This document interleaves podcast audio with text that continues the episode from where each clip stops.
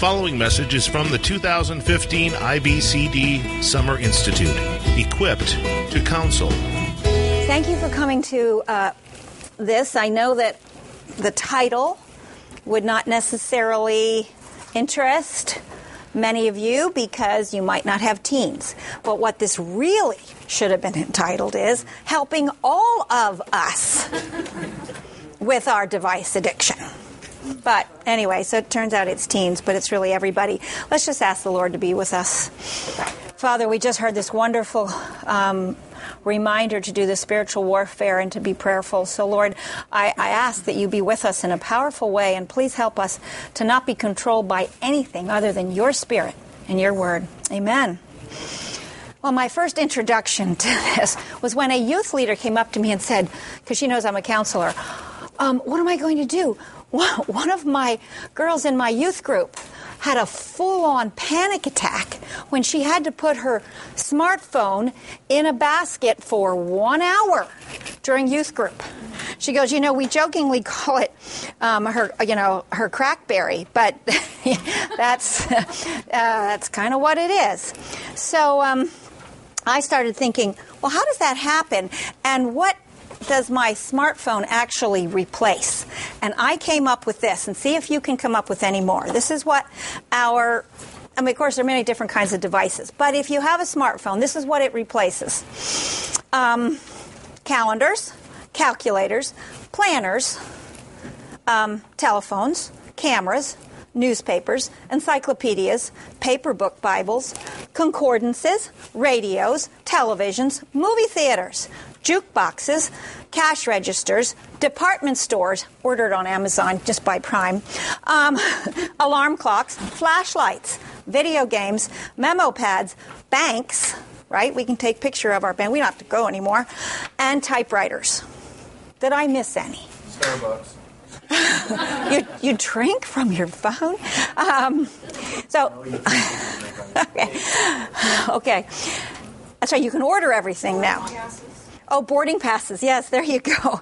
It replaces a lot. So, I mean, we can understand how this happened. And as a biblical counselor, I come face to face on a weekly basis with people who become very anxious and fearful if they can't have their fix right now.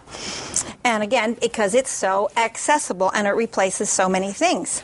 Um, it can be held in the hand at all times. You know, I guess except where you're in the shower. And I hear now that they're waterproof cases. I don't know if you can like text in the shower. Um, and I know people who, who they're under their pillow at night. Um, not just next to the bed, under the pillow, so it's the first thing you reach. So um, I guess it's not too shocking that all this has happened. But um, they are omnipresent and omnipotent. They really are. They have a lot of power and they seem omnipresent. So, what is the problem?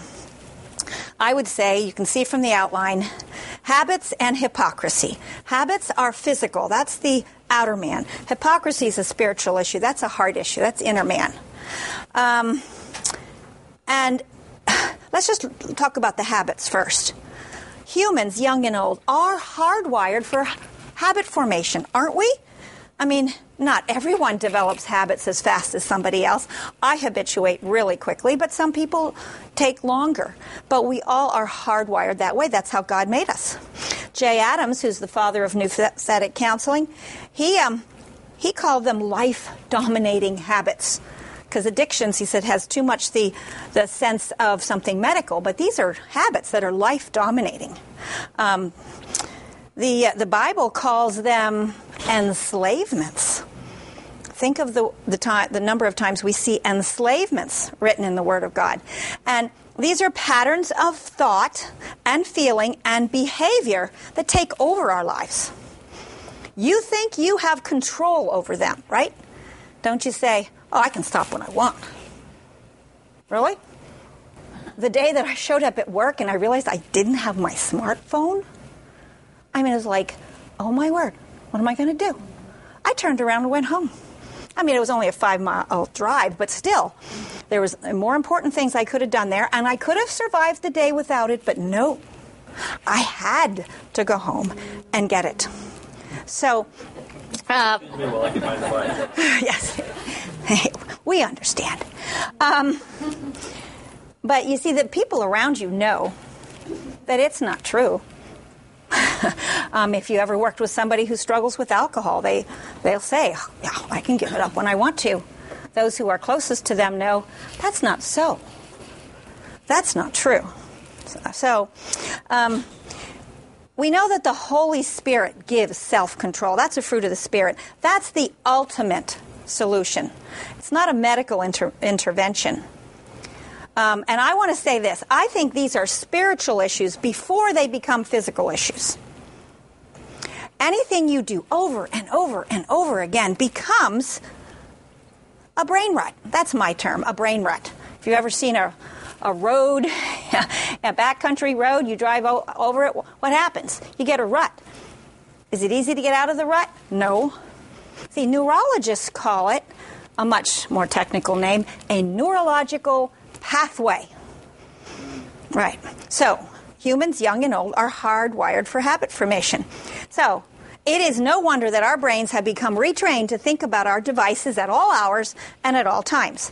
A term used by professionals in communication technology is this hyperactive connectivity. Think about that. Hyperactive connectivity. Information and entertainment is available at all times and at incredible speeds. And don't we want more speed? Yeah. Yeah, I'm not doing the 5G, I'm doing 10. You know, right? We got to have it now. You mean I have to sit here wait for this thing to download? Oh, my word. And another term now being used in the industry is an ecosystem of interruption technologies. Think of that an ecosystem of interruption technologies.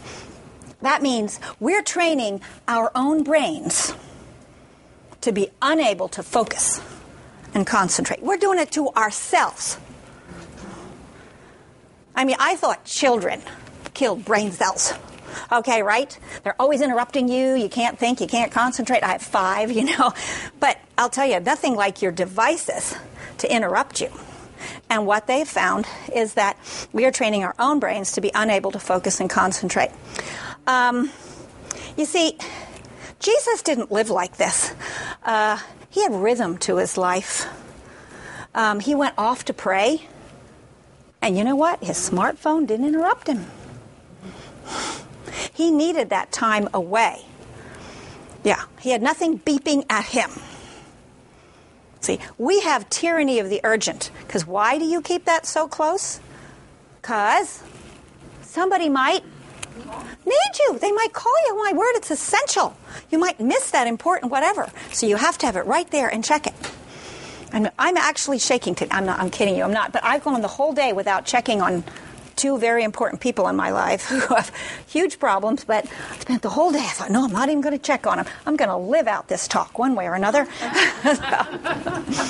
um, in 1992, Neil Postman, has anybody ever heard of Neil Postman? He was one of the earliest thinkers in this area, and he wrote a book called Technopoly.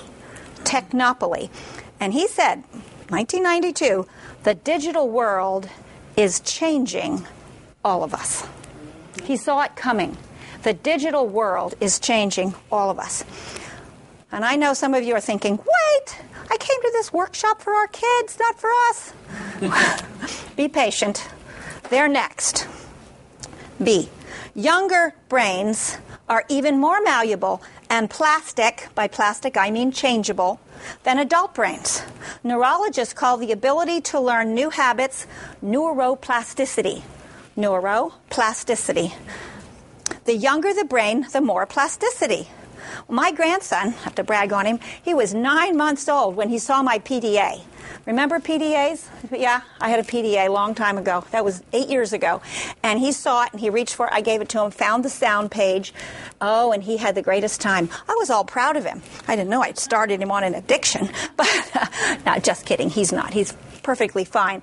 But when you teach young young ones that that they learn it, they catch it really really quick. But what happens is, have you seen the cartoon of a park bench filled with kids all on their devices, and behind them are all the swings and the sliding board empty.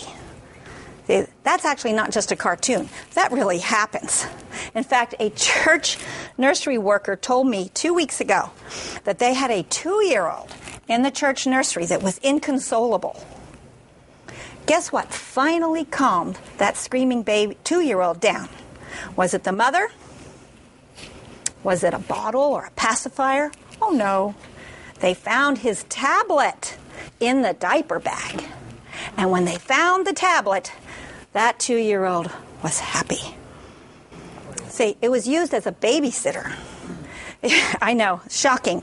But you know, this woman was very reliable. I said, I believe that. I believe that.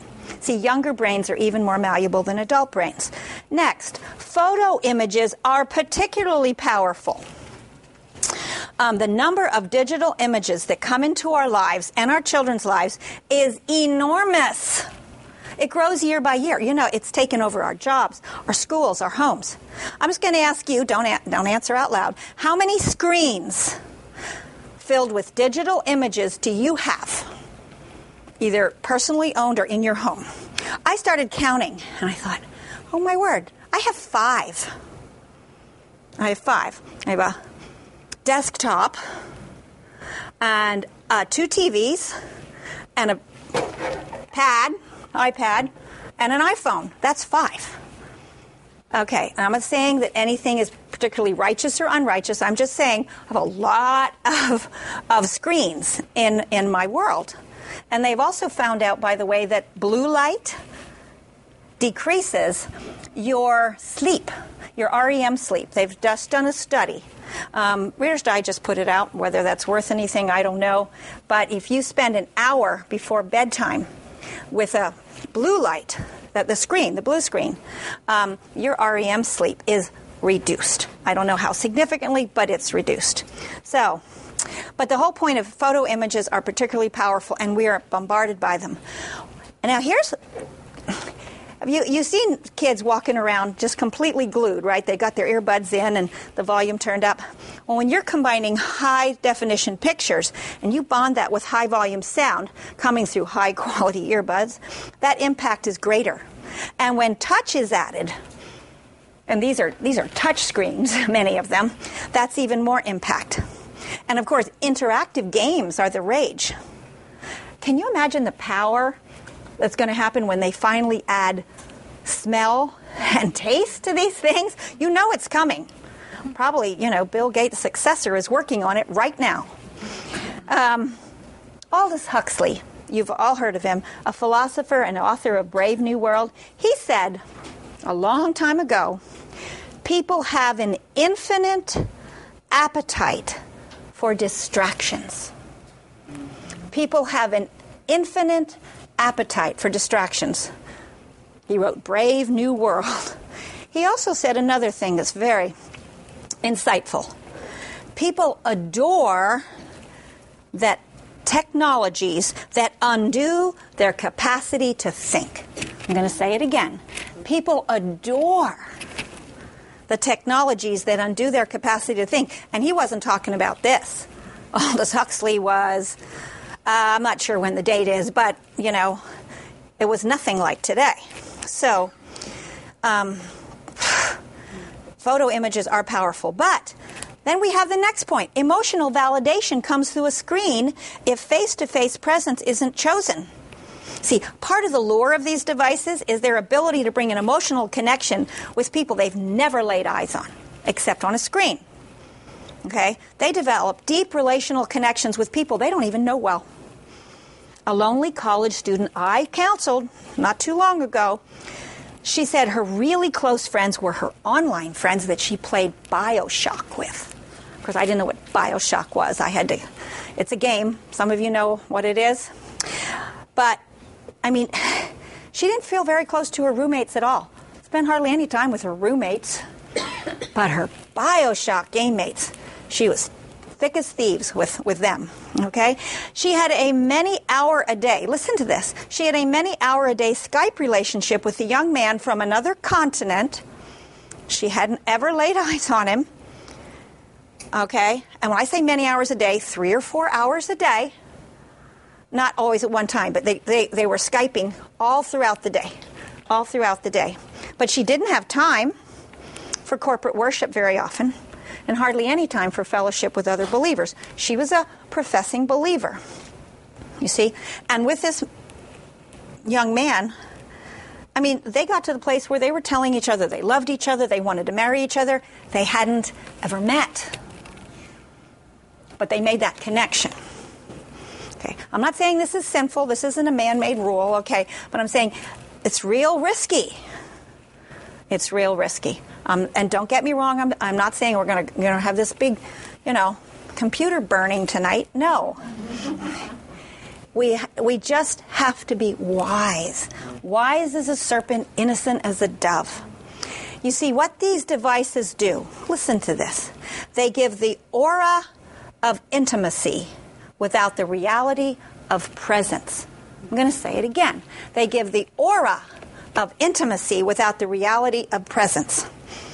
They think they know each other because these precious but deceived young people are fooled by that emotional connection they make through the constant music, the enticing games, and other shared interests.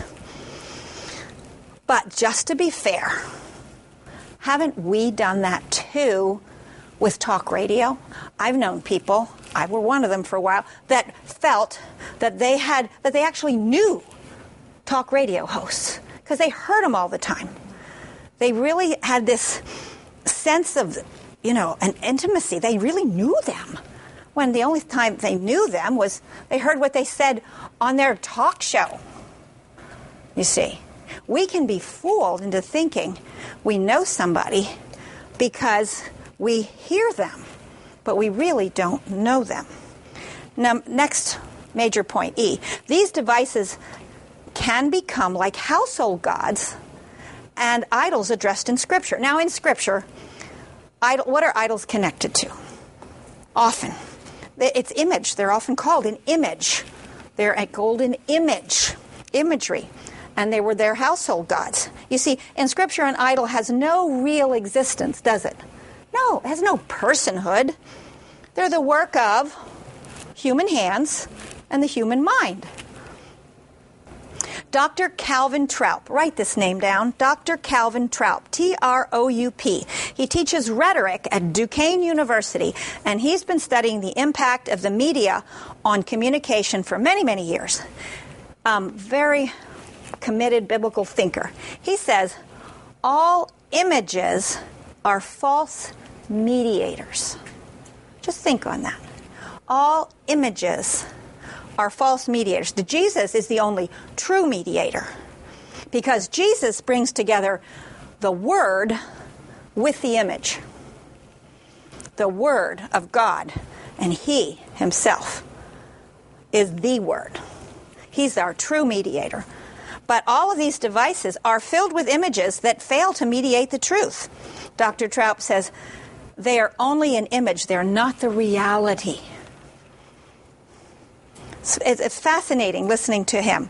He makes some really good points. And what he says is those who serve them will become like them. Now, we know that from Scripture. That's Isaiah. you serve them, you become like them. You see, we cannot see or hear with accuracy. That's how idols fool us. We become mechanical when we serve idols. I'm going to say that again. We become mechanical when we serve idols. Marshall McLuhan. Who's ever heard of Marshall McLuhan? Some of you have. He was a philosopher of communication theory. He said, We shape our tools, and afterwards, our tools shape us. We shape our tools, and afterwards, our tools shape us. And of course, his most famous phrase is the medium is the message. So, our medium now is this high speed in front of a screen, information overload. Um, next. Because I'm talking about habit. Now I'm going to talk about hypocrisy just a tiny bit. It is hypocritical to come down on your children's habits, not just teens, all your children's habits, without first making a serious effort to address your own. I'm not saying that you have to be perfect before you can address anybody else, but we, you do need to do them simultaneously. My rec- uh, recommendation is ask the Lord to show you how to replace your own enslavements at the same time you're enforcing your children's enslavements. So be honest. If they're spending way too much time on their devices, little kids, middle, whatever, whoever is, I think it's perfectly appropriate to address it in grace and truth while you're also addressing your own. Just don't be pointing out theirs when you're doing the identical thing yourself, saying, Well, it's my job. the problem, yes, you can be doing your job, but if you have one of these devices while you're on your job, what's going to pop up at the top of your screen? I've been in church using my iPhone as a Bible, and the little screen popped and so somebody texted me. I'm, you know, I got my prayer list open and I'm getting ping, and, and they're teaching me how I can cut all that out. The young people, of course, teach me how to use it. You know, you don't have to get those messages. And I went, cool. Um, but um, understand how enslaving it, pe- it can become because you feel like you have to. Something has to get done. Somebody's going to need me. You know, if if I don't keep my phone ready, I mean, I have a daughter. This is true. She's got a pretty severe disability. And she's trying to get into her own apartment. And she really needs my help because nobody else is there to help her. And what if, what if, what if, you know? No. God loves her more than I do, right? He's got the big picture. If he wants her to get that apartment, she's going to get it. And they don't have to have me. So I can turn that thing off and focus on what I'm doing. But that's hard, isn't it? Especially we who are always got our fingers in helping and fixing. It's really hard. So you work on your own simultaneously with helping your young people. All right, what do we do? Only 20 minutes. Good, I'm into the solution. Oh, that's one thing I hate about this stuff. You know, you spend the whole time on the problem and you leave the solution to have this much at the end. I said, I'm not doing that this time. The solution replace technology with moment by moment communication with Christ. What does that mean? Sounds mystical, doesn't it? What do you mean, moment by moment? Am I listening? Okay. I'm going to tell you what I think this means. It means listen to Jesus. I mean, you're people of the Word. That's why you're here at this conference. Um, but you still need to all those passages of Scripture that you've studied and that have impacted your life, talk with Him about it. Talk with Him in a personal way. Communicate with Him. Don't just ask Him for things. Don't you like it when your kids or your grandkids come up to you and instead of saying, you know, give me this, they say, hey, how you doing? I really care. I love you. Mean, that's what, that's what the Lord wants with us communication. So listen to Him, talk with Him. And that's the same thing we can teach our teenager, our children.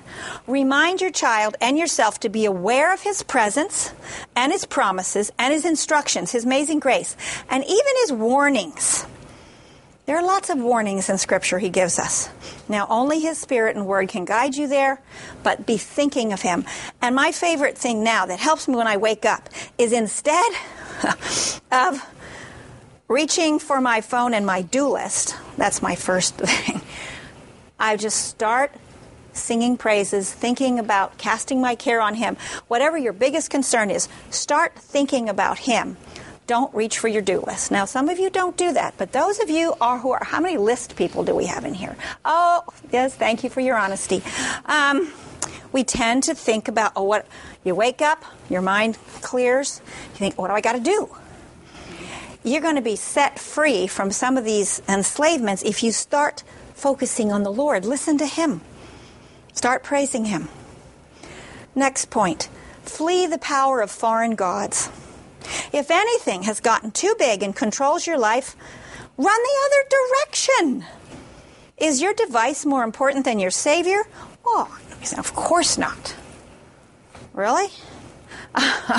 um, I know it's not in theory, but in action, you know, it's like, oh, wow. um, escape the addiction by putting off and putting on. Now, Ephesians 4, putting off and putting on, that that's come into disrepute lately. I have heard people say that Jay Adams, who was really big on putting off and putting on, He's into works sanctification. That it's so mechanical, you just put it off, the wrong thing, and then you put on the new one, and voila, you're better. Well, he never taught that anyway. That's a misrepresentation. Um, but uh, there, we need to come and really understand what that passage means. Because if you don't learn Christ that way, putting off the wrong thing, too many devices, constantly, constantly thinking about checking social media. I know not, none of you do that, but. um, or that I, I have to look at my do list, and if I don't check, maybe I forget something that I have to do today. Oh, my word. Really? It, it's okay. See, but we're, we're, we think we have to. Um, so flee the power of foreign gods. Don't play with it, flee it. Again, I'm not suggesting you throw these things away. I'm going to give you great suggestions, what I hope is helpful. But we just have to remember if it's too important, flee. Now, in helping your, your young person, we have to be honest. Next um, point ask your teen or your child honest questions about their screen life. We just assume they're doing the right thing. um, that, the, that, especially if you have uh, internet in the house, and even if you have a, a block on it, you have um, some filters, that doesn't mean they're filling their lives, their hours, with good things. Um, help them understand what's happening to their heart as well as their brain. You know, one thing I just said to my 12 year old granddaughter um, when we went to uh, see a show, I said, What do you think the producer and screenwriter want you to think? What do they want you to feel? So teach these kids who are watching all the time, listening to the music, playing the games, watching the TV shows, because now you can get Netflix and you can watch any show you want all the time. Okay? Um, what, get them to think about what's in their heart. And again, don't just glare at them when they're doing something questionable. That's what we do. We call it the stink eye. You're just going to look at them like this. Okay? Um, have a heart to heart talk with them. Now, there's going to become a time where you're going to have to forbid it. Say, no, you can't listen to this. Or limit their time. You can have this long and no more. But have a heart to heart talk. So ask them honest questions, find out what's going on in their heart, and really talk about it. Um, the next point design true statements. This is part of the solution. Design true statements that address your and their worst habits of thought and behavior. Um, this might not seem like a solution, but I have found it extremely helpful in counseling as well as in my own life. For not just, believe me, device addiction, any life dominating habit.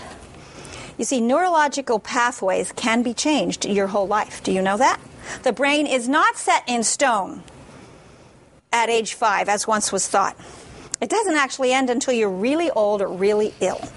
That's when you no longer can change the brain at all. But it, it will, you can change. Um, in fact, one of the uh, latest I've heard, my sister is a registered dietitian and she took a course on preventing Alzheimer's and dementia. They're saying in order to reduce your risk for that, make your brain do new things. Change your routine. Change, oh, change your routines, big time. If you take one route to, to work, take another one. If you type one way, switch it up. Switch your routines because of neurological pathways.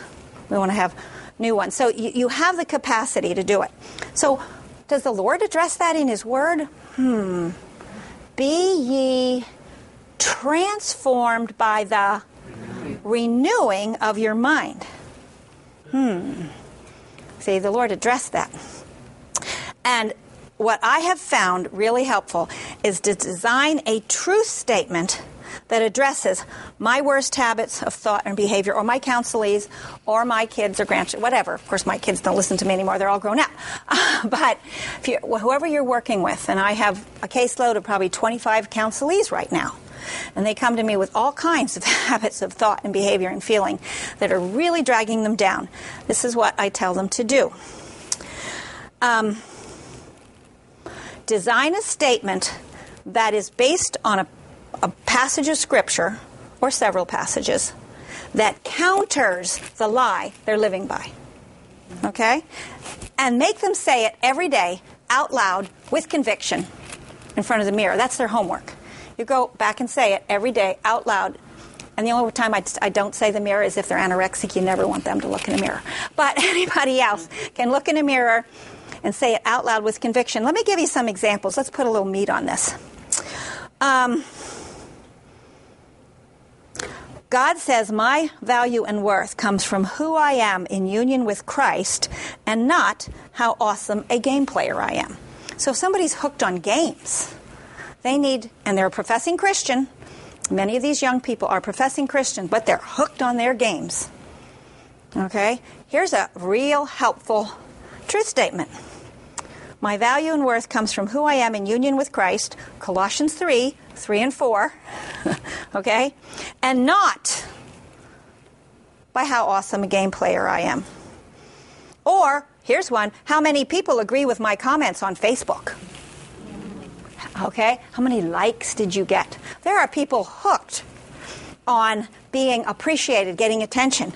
And if they get 392 likes on their Facebook page, whoo, you know? See, that's that's that's not what we're about. Our identity with Christ, the gospel, the whole gospel, that's what it's about. So there's an example. I'll tell you the true statement that changed my life, and the first one um, that ever, you know, came to me, and I, and I, I say it regularly. And this is this one. You moms can appreciate this. God says, "My purpose and my significance comes from my identity in Christ and not how my kids are doing, nor how well they're succeeding, or what kind of jobs they have, or whether they're in ministry. You know, when you get to my age, they're supposed to be in ministry now. You know, you prayed they'd be warriors for Christ. Well, I got some who aren't on the team. okay, that's not my identity. Okay, but we can really get that mixed up. So there's a truth statement that is pushing back my wrong thinking. Now, in the area of device addiction, um, you know, you design it for them. Um, but you see, identity with Christ isn't the only one. Here's another helpful one. Um, God tells me to fear him and not grieve his spirit. Therefore, I'm going to listen to his voice and I'm not going to get hooked. I'm going to limit my social media.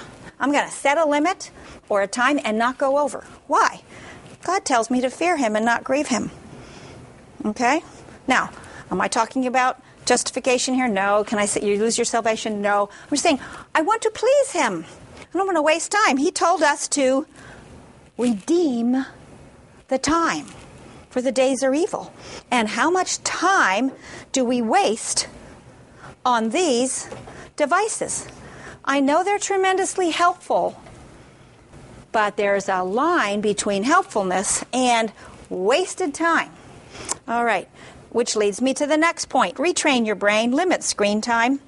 Be honest about your screen time and use every reasonable opportunity to use old school tools. Okay? So, I used to like it when I could use my iPhone, didn't have to take my big lunky Bible to church, which practically gave me a backache. But so then I realized that I was using it so much and I was missing really the beautiful notes I'd kept in my old paper Bible. so at every opportunity, if you have one of the old school, use it. Because your brain is adjusted to that, so use it.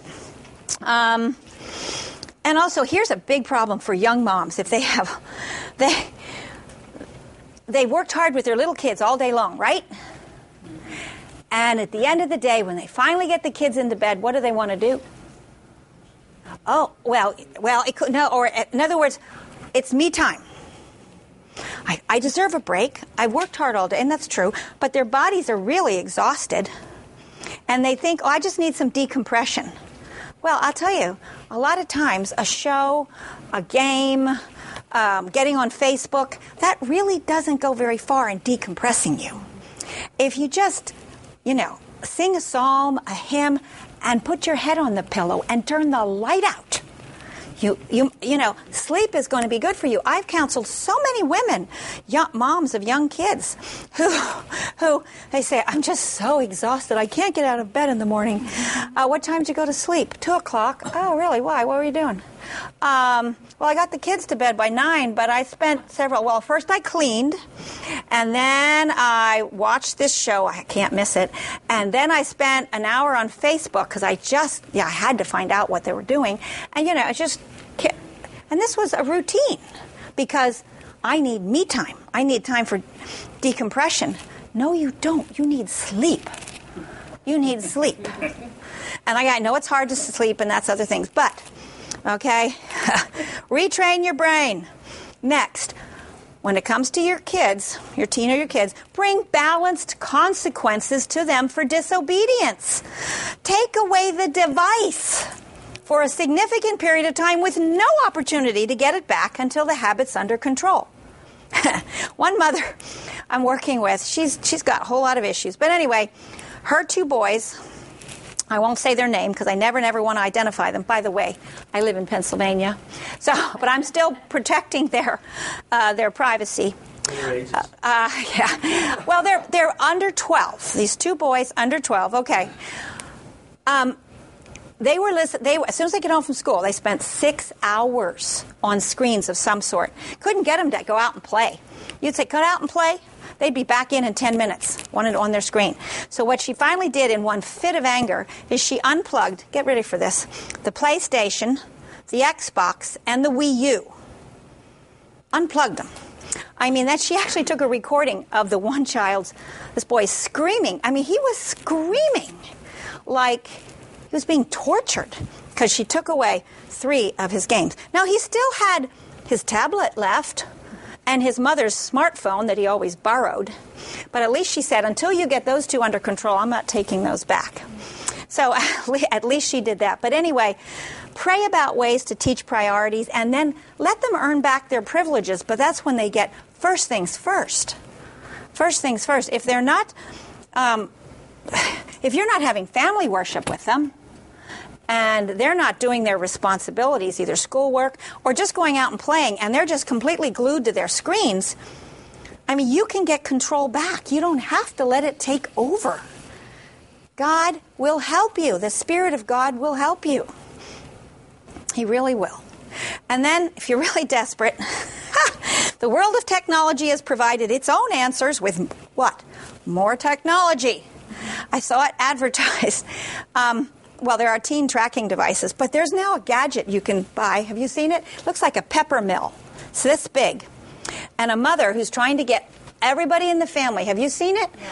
All to come to the dinner table and nobody's paying attention to her because everybody, including her husband, is on some device. She can twist the top of that of that uh, pepper mill, and unbeknownst to them, they don't know. They think she's putting pepper on dinner. Every device in the whole house goes off immediately. Yeah, Right. Yes, every device gets turned off immediately. You know, and I thought, well, how? I know, where can you get that?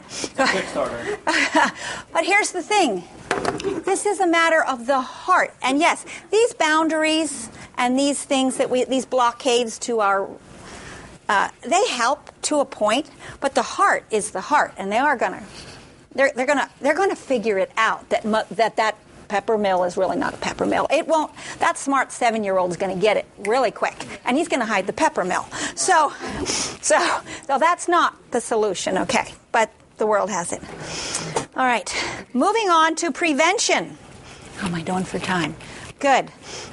Moving on to prevention. Now, here, when I, you're going to hear some things in prevention that sound a whole lot like solution. There is some overlap here. But I really want to emphasize prevention. Focus on the whole gospel. Think, well, well, I am. I'm going to submit to you that the whole gospel is first and foremost the glorious promises.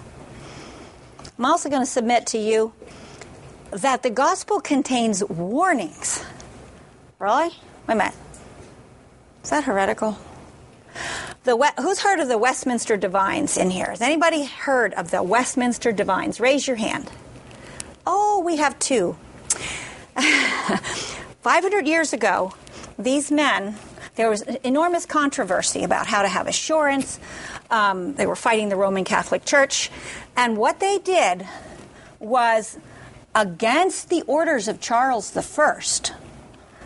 Charles I said, if you gather to, for, this, for this assembly and when you're trying to figure out these theological issues, you're, you're going to be in, jailed. But they did it against and the par- it was a big battle between Parliament and Charles I. But they did it, and they spent three years. They, they were away from their families. They got in the Word. They on their faces in prayer. And they are the ones who put together Westminster Confession of Faith, um, your catechisms, the larger and the, and the shorter one. These are enormous tools. Now, they're the secondary standards. They're not the primary standards, but they, they did a wonderful job. And they talk about the warnings of the gospel. So, if you, you know, you should have a copy of those and read about that. Again, never, never, never that you can lose your salvation. No. But their exposition and their explanation of what justification is, and what sanctification is. And the difference is enormously helpful. It's worth studying because they put the scripture proofs into it. So, so helpful. And so many people don't know about it. I mean, in this room of a certain number of people, two. Very, very helpful. So, focus on the whole gospel, the glorious promises, the warnings, and the instructions. Wait a minute, the gospel involves instructions? Yes, it does. It's called the law. The old Puritans worded it this way The gospel and the law sweetly comply. Think about that. The gospel and the law are not enemies, they sweetly comply. And I'll explain what I mean by that. Um, when we're now trying to prevent these life dominating habits, whether it's devices or something else, we need to practice limits. That's sensible. I mean, like the verse, redeem the time for the days are evil. Is that an indicative or is that an imperative? That's an imperative, isn't it? Redeem the time for the days are evil. It's what God tells us to do. So, how do we do that? I say we practice limits on the hours consumed, the money spent, and the energy used. Now, I know some of you are thinking, ooh, that's a man made rule. Okay? I know, and, and God doesn't tell us how much, how many hours a day to spend on our devices, does He? But He says, redeem the time for the days are evil. See, it's just a sensible boundary to give yourself some limits. I mean, we do it in eating when we're eating in a non gluttonous way. We, we set limits. It's a sensible boundary. We should. Again, now this doesn't mean the heart will not crave what it wants. The heart craves what it wants, doesn't it? And you can put up sensible boundaries, whether it's in the area of device or any other life dominating habit, eating, alcohol, drugs. And the heart's going to go after what it craves. But, lim- but practicing limits does help to learn to say no and stick to it. So, when you're working with your kids and they're hooked, okay, give them grace. By the way, uh, Jessica Thompson and Elyse Fitzpatrick has have written a great book on kids called Give Them Grace. It's awesome. But yes, but give yourself and your kids sensible rules. Does that earn your salvation? No, no, no. Does it make life livable? yes.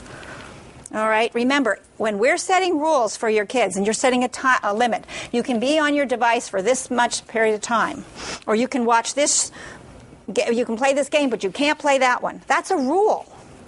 Now, are we talking about justification here? No. We're not earning anything. But what are we talking about?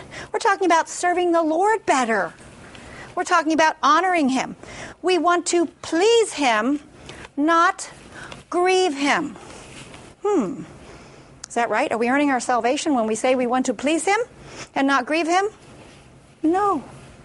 That's our reaction of gratitude. We want to please him, not grieve him. What we want to do is replace self indulgence with self control. We want to replace self indulgence with self control. So, how do we do this? Retrain your brain daily. Make the means of grace a routine, not a rarity. Anybody in here know what the means of grace are? Have you ever heard of the phrase means of grace? Uh, nobody. Um, some, okay, a few have. That's another old Puritan term that the, the divines came up with. All the things, how you get grace. Grace is a gift, but the means of grace are how you get it, which is prayer, worship, communion, fellowship. Those are the means of grace. Do they earn anything? No. But God gives you grace through them. You grow. You grow. You get stronger. So make the means of grace a rarity. Well, why did I put that under retrain your brain daily? I'll give you an example, and I mentioned it before. Turn to Jesus Christ's gracious word before you turn to your do list. In the morning, grab his grace before you grab your smartphone. So think about his love, think about his grace, sing a song before you get into your day. Because what happens when you, be honest, when you start getting into your day, what happens? It gets away from you. You know, how did that happen? You know, I haven't gotten it, and I, am not laying a guilt trip on you. I'm saying, though, you, retrain your brain. Grab those means of grace, you know, in the Word, in prayer, before the day gets away and you're on this device and that device and this interruption and that interruption. And you haven't had your time to listen, to be still and know that He's God. And then, whoo, off it goes. Next point on helping to prevent these life dominating enslavements talk is better than text. Just observation here. Choose face to face or ear to ear instead of always taking the easy way out by texting or emailing. Haven't we got to take the easy way out? You know, it's so much easier to text. Um, someone very close to me would always text when it was dinner time because she figured her house had three floors. So she didn't want to holler up the stairs. And since everybody had a phone, she just, you know, instead of ringing a bell or hollering, she just texts them all, time for dinner, which is fine. That's harmless, absolutely harmless. But if we don't ever have face to face time, and if I don't pick up the phone, or come face to face. And it's always digital, always digital. We'll text you. Okay? Then you, you really you, you get hooked on that. The only time I recommend that you that, that somebody text you know, about something serious is like when a couple is fighting so badly that every time they're together, the sparks fly. Then I say, we, we in counseling, we say, just text each other until we can calm some of these problems, then you can go back to face to face. But if possible, talk.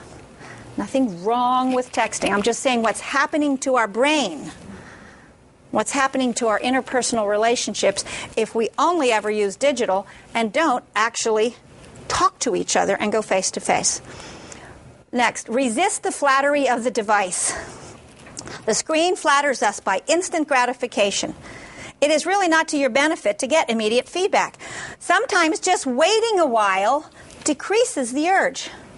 Like, let's say you're having, you're on a blog, a theological blog, right? Anybody been on theological blogs and you're interacting?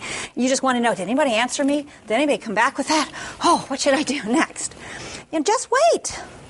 You know, maybe you don't need to be, you know, always right. Maybe you don't need to be Mr. Answer Man or the fact checker. Maybe you don't need to be the first person to comment on some new movie or or make a snarky comment about the latest controversy. Isn't that what we do on Facebook?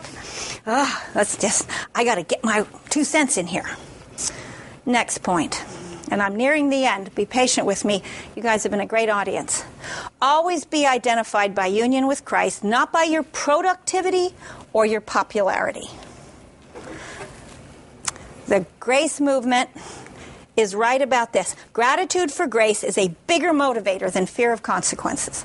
And that's what the grace movement is saying. Gratitude for his for gospel grace is a bigger motivator than fear of consequences. And that is true most of the time.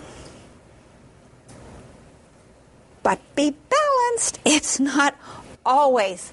the motivation God gives us in His Word. And it's not always the motivation. Many times it is, but not always. Fear of consequences is a biblical motivation. Just think about that. Fear of consequences, not just gratitude for what He's done. Fear that He would allow a bad consequence. Is that a biblical motivation? How about Hebrews 6, Hebrews 10, Hebrews 12? He disciplines those He loves and He chastises those as his sons. He chastises. So he's allowing a negative consequence. Um, and that, those passages are filled with threats. Never vindictive threats.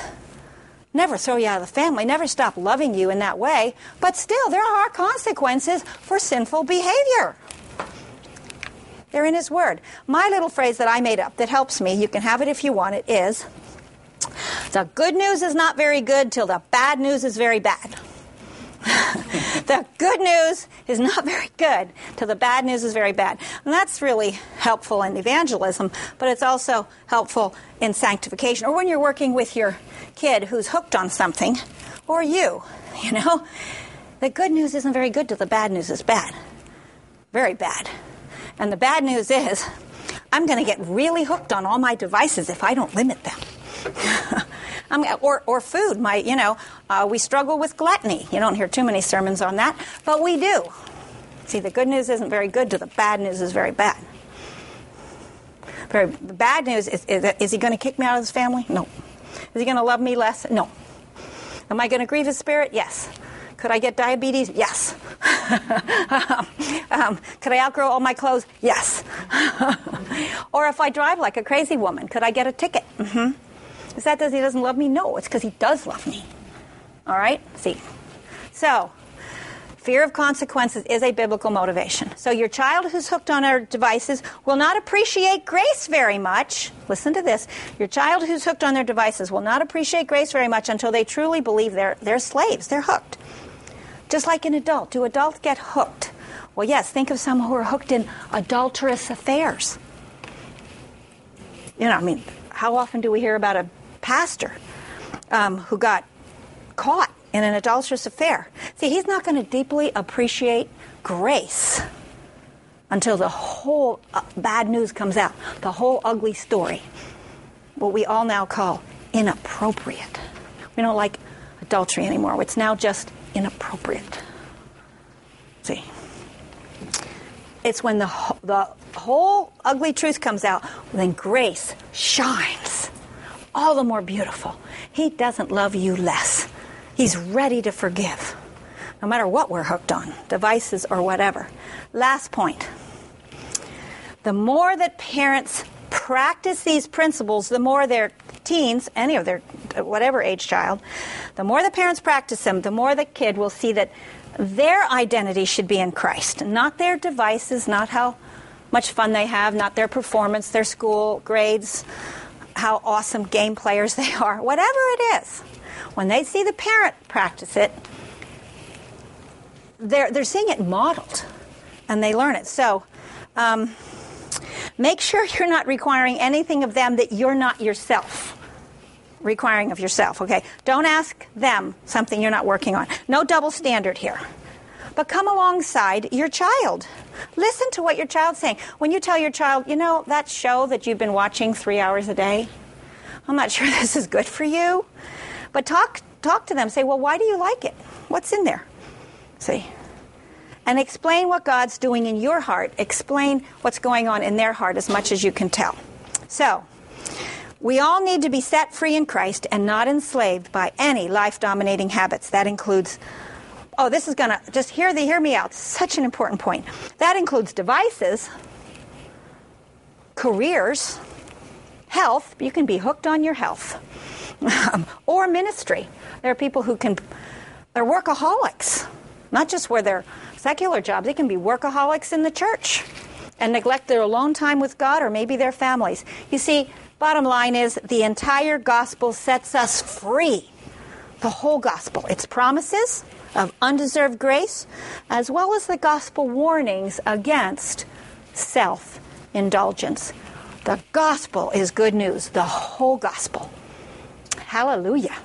Hallelujah. Let's pray. Lord, thank you for your whole amazing gospel grace, the wonderful, amazing promises, and its warnings and its instructions. Thank you that the law and the gospel sweetly comply. All glory to you. Amen. Copyright 2015 IBCD. All rights reserved. More free audios are available at www.ibcd.org.